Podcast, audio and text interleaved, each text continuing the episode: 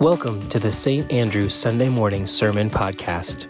No matter who you are, where you've been, what you believe, or whether you even believe at all, you belong here. Thank you to our youth choir, our youth leaders, and all of you who have made this day possible for our kids. As a parent, I just have to stop and take it all in. Listen now to the scripture today, which is a little strange. You uh, you may notice some of the themes that are consistent with the Gospel of Mark, including boats, shorelines, crowds, and people amazed at Jesus' power. But then it gets really strange. Chapter five of the Gospel of Mark includes the longest and most involved narrated exorcisms found in the Synoptic Gospels. This tale of terror occurs when Jesus comes face to face with a man who is horrifying his neighbors by howling among the tombs, a defiling act for the Jews. And then there are pigs and unclean spirits named Legion. The context and the geography are important to note here, with the setting considered to be in the region of Decapolis, the Gerasenes, a land occupied by the Romans, but mostly a Gentile area. Hence the pigs we wouldn't expect to find on the Jewish side of the lake. This pericope is saturated with military terminology, including Jesus dismissing the demons, which echoes a military command, followed by the pigs charging across the lake. And it's not a likely coincidence that the spirits call themselves Legion, a Roman regiment of six thousand soldiers. The Romans at this time had legions all over the place, and those legions were oppressive, at least in the eyes of those who were occupied. Listen to the pleas of this cured man and Jesus' mandate to return home to the community. Hear now from the Gospel of Mark, chapter five, verses one through thirteen. They came to the other side of the sea, to a region of the Gerasenes.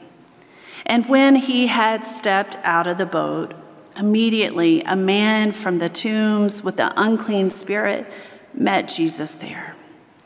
The man lived among the tombs, and no one could restrain him anymore, even with a chain, for he had often been restrained with shackles and chains. But the chains he wrenched apart, and the shackles he broke into pieces, and no one had the strength to subdue him. Night and day among the tombs and on the mountains, he was always howling and bruising himself with stones. And when he saw Jesus from a distance, he ran and bowed down before him, and he shouted at the top of his voice, "What have you to do with me, Jesus, Son of the Most High? I adjure you, by God, do not torment me." For he had said to him, "Come out, come out of the man, you unclean spirit." Then Jesus asked him, "What is your name?"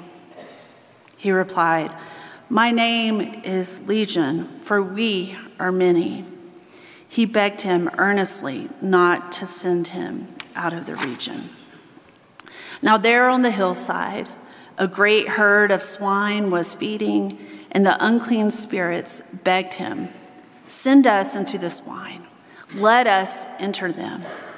So he gave them permission, and the unclean spirits came out and entered the swine and the herd, numbering about two thousand, and they stampeded down the steep bank into the sea, where they were drowned in the sea. Thus ends the reading.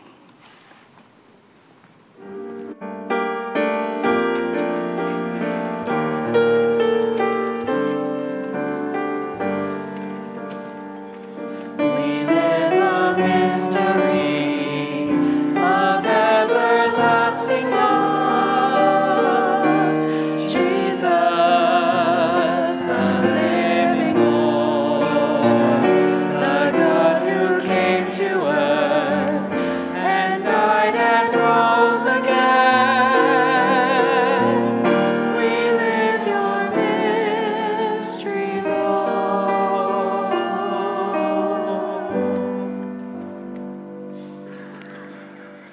Well, over the last four weeks, we have explored some of the strangest stories in the Bible that, on the surface at least, seem so magical and mythological that we might assume that they lack any degree of relevance to our modern world today.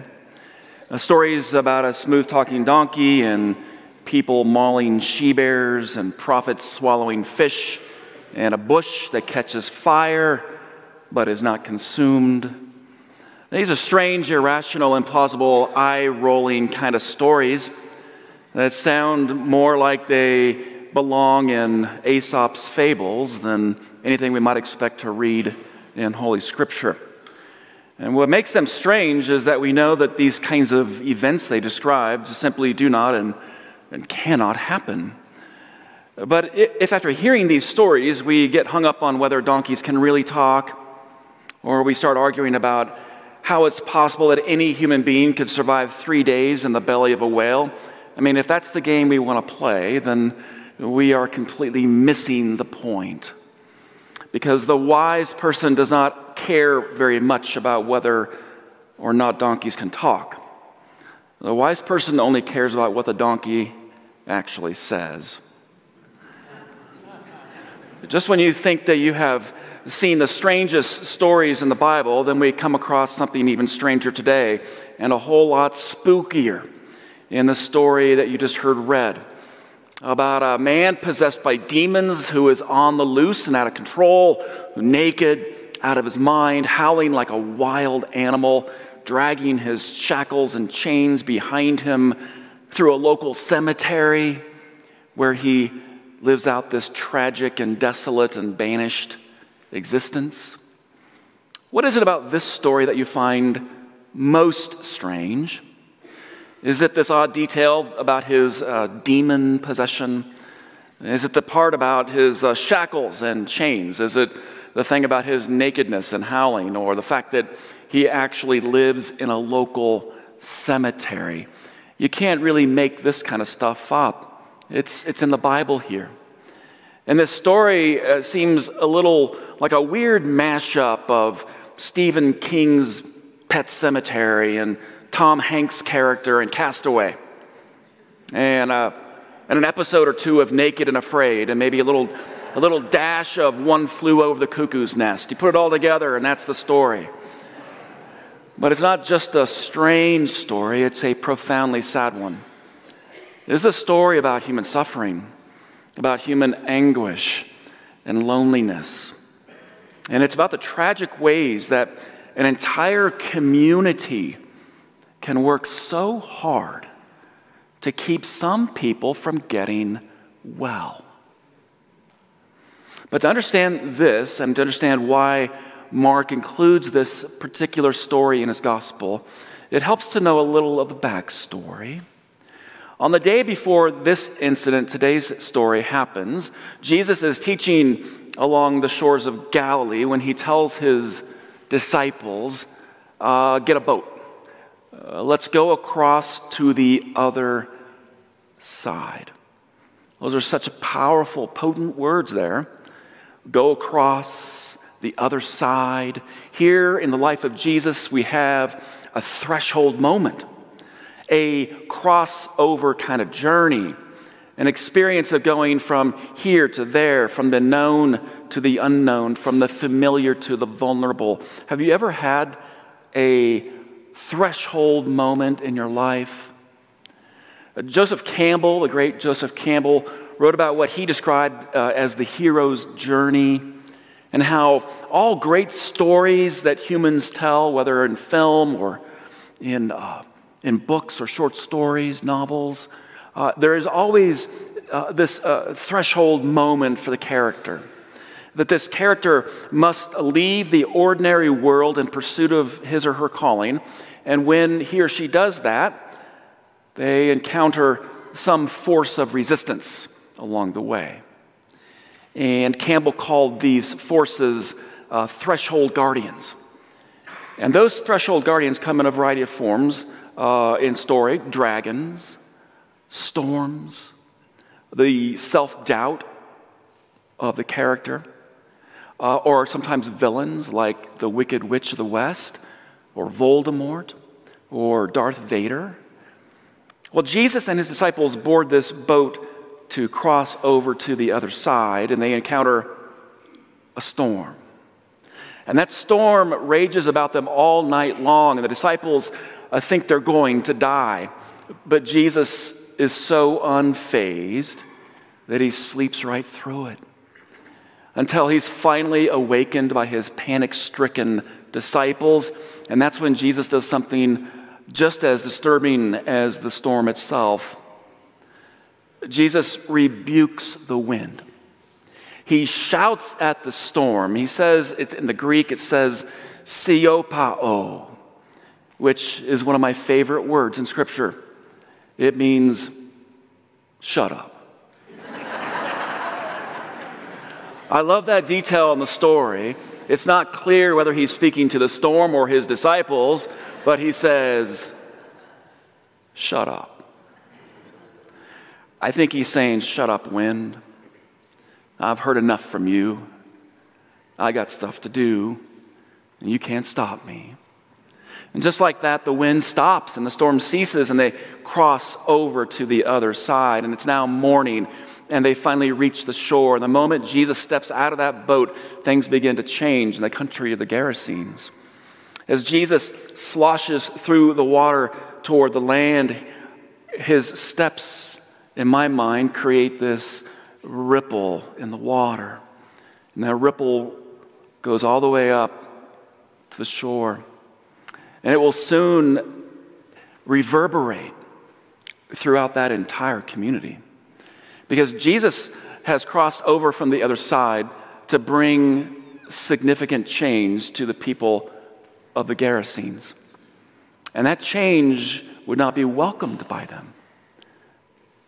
None of the disciples see this man as they step onto shore, but his shouting startles them. And when they look up to see where the noise is coming from, they see this skeleton of a man who is bowing down at the feet of Jesus, shouting in full volume, "What have you to do with me, Jesus, Son of the Most High God?" And these disciples had just endured a midnight storm on the sea, only to now encounter this human storm on the Gerasene shoreline. This hurricane-like gale-force wind that is swirling and rumbling and thundering through the human wreckage of a lost and broken man. Can you see him, hair matted, his body naked and bruised? He's covered in dirt and sores. He has these chains that are broken around his ankles and his wrists. And Jesus, in that moment, searches the fevered eyes of this man, just looking for a way inside, looking to make some kind of connection. And he sees immediately that this man is, as it says in the text, unclean. And this word unclean is so important here. The word is akatharta in the Greek. And immediately you hear this root word, katharsis, which means to purge, to be cleansed from that which troubles you. We've all experienced catharsis, the feeling of unloading or being released of our emotional burdens and finding genuine relief. And sometimes that comes in the form of a good, hard cry. Sometimes that comes from a long conversation with a good friend, or a, a long walk in the woods, or a session with a therapist, and you say, "Wow, that was cathartic for me." But this man is acathartic, without release. And Jesus looks mercifully past the darkness of this man's eyes, these eyes that are wild and troubled with something that makes everyone else in his life turn away from him. But Jesus doesn't turn away. He looks inside the man, searching within him for what, it, what is necessary to be, to be cleansed, looking for what needs catharsis. What is it? In the text it says it's a demon, but maybe back in those days they didn't have words for the things that we suffer from today. And maybe demon is just a good universal word for things like today we know as maybe grief or anxiety or addiction or shame or regret. What is it that this man, this man struggles with? What has broken him? Well, Jesus asks his, asks for his name, and that's when the truth begins to emerge. The man howls, "My name is Legion." And at the sound of that word, Legion, there's this whole chorus of voices that hiss inside of him. A legion, as you heard just moments ago, is what they considered a, the largest military unit of the Roman army. And he tells, by telling us that his name is Legion, we see that something deeper is going on now in the story. Something bigger than just this one man's um, issues that have led him off the rails. Maybe this man, maybe he really is occupied or possessed by something awful. Uh, grief, schizophrenia, disease, anxiety.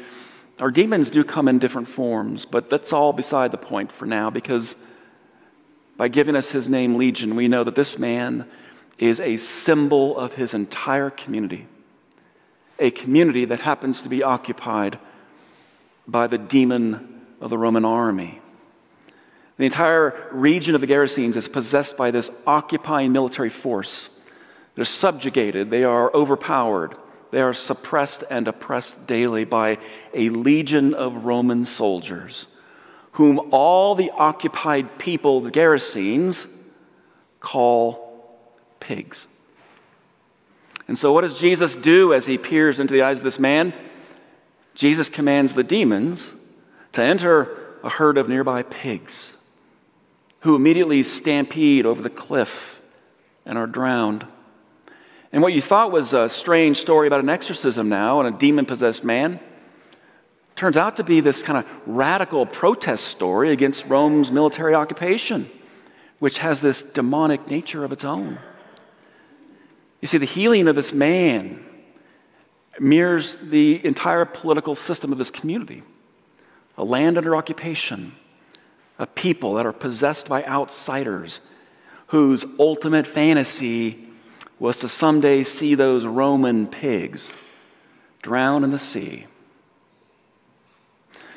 But more than just a protest story, there's something else going on. This man is a real person. He's not just a symbol or a metaphor. He is a real person, and he's broken.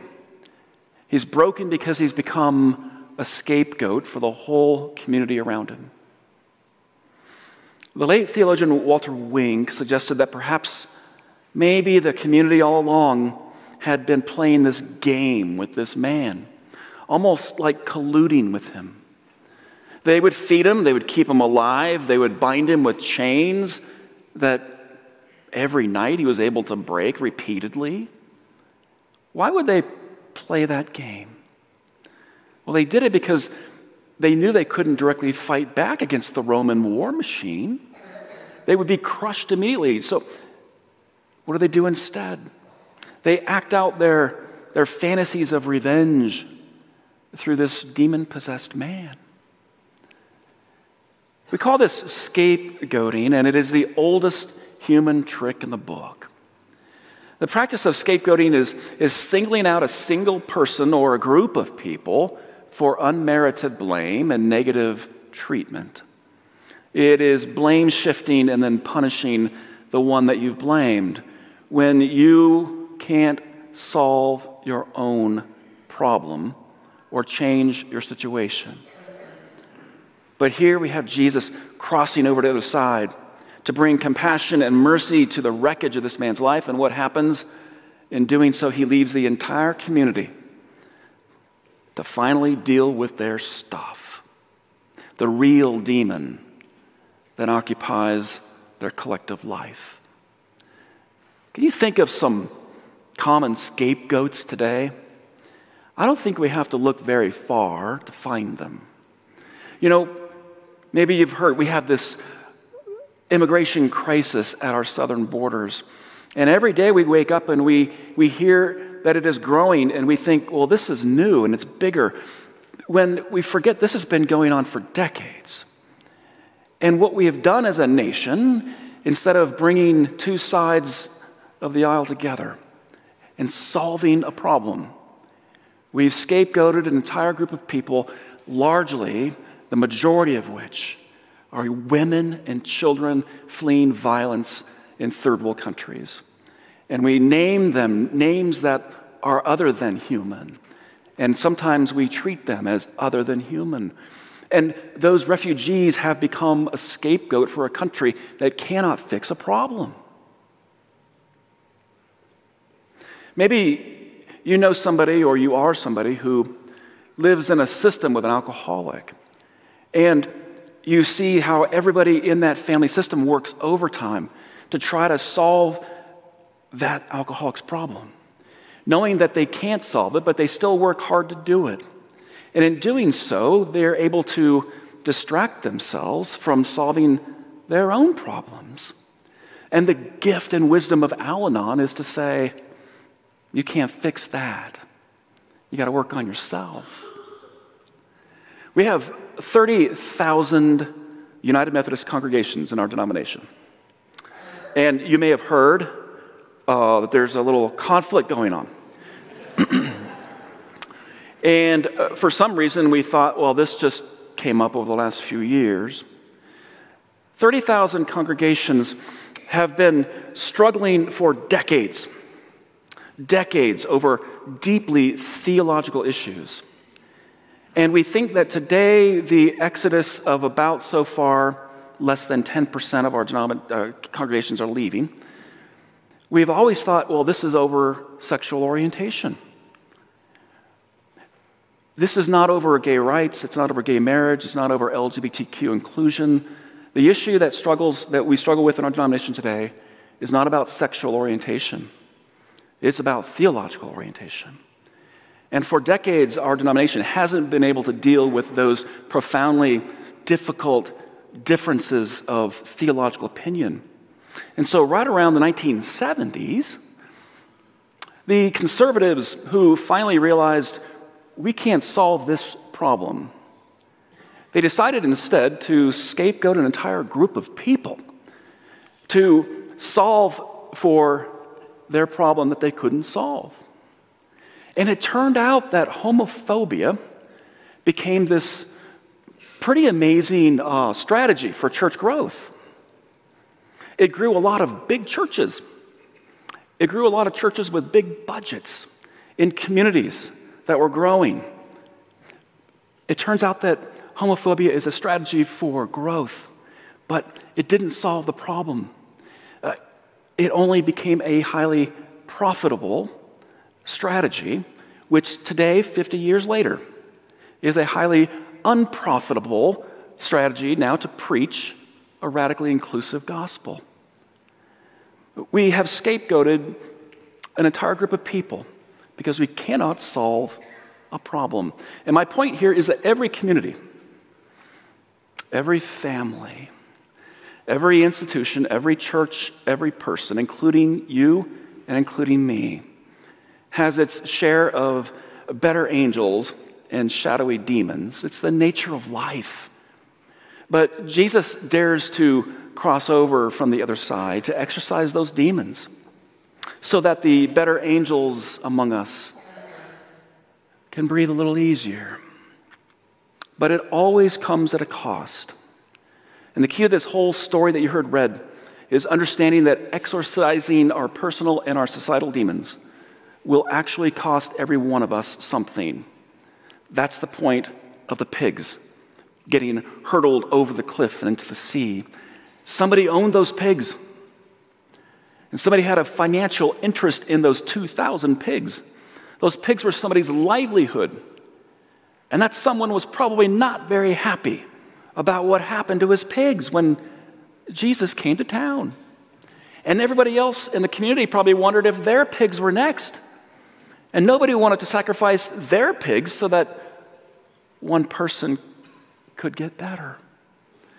Because, yeah, everything really is better with bacon. So long as it's not my bacon.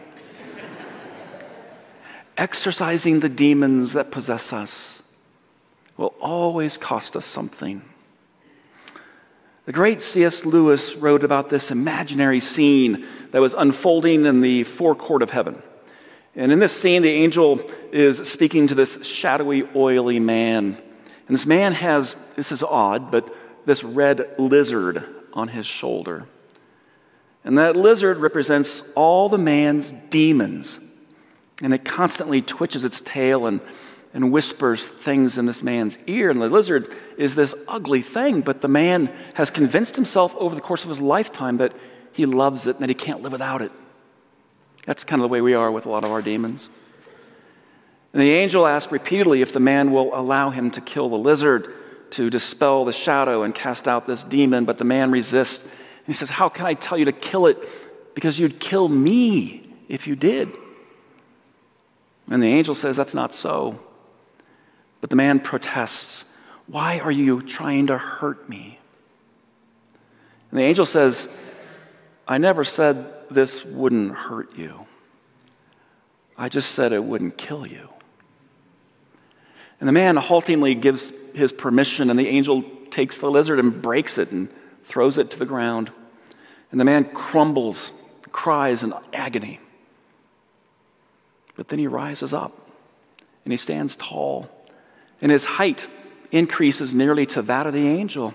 And then his oily, shadowed countenance becomes suffused with light. Even the lizard is transformed into a stallion that becomes his companion.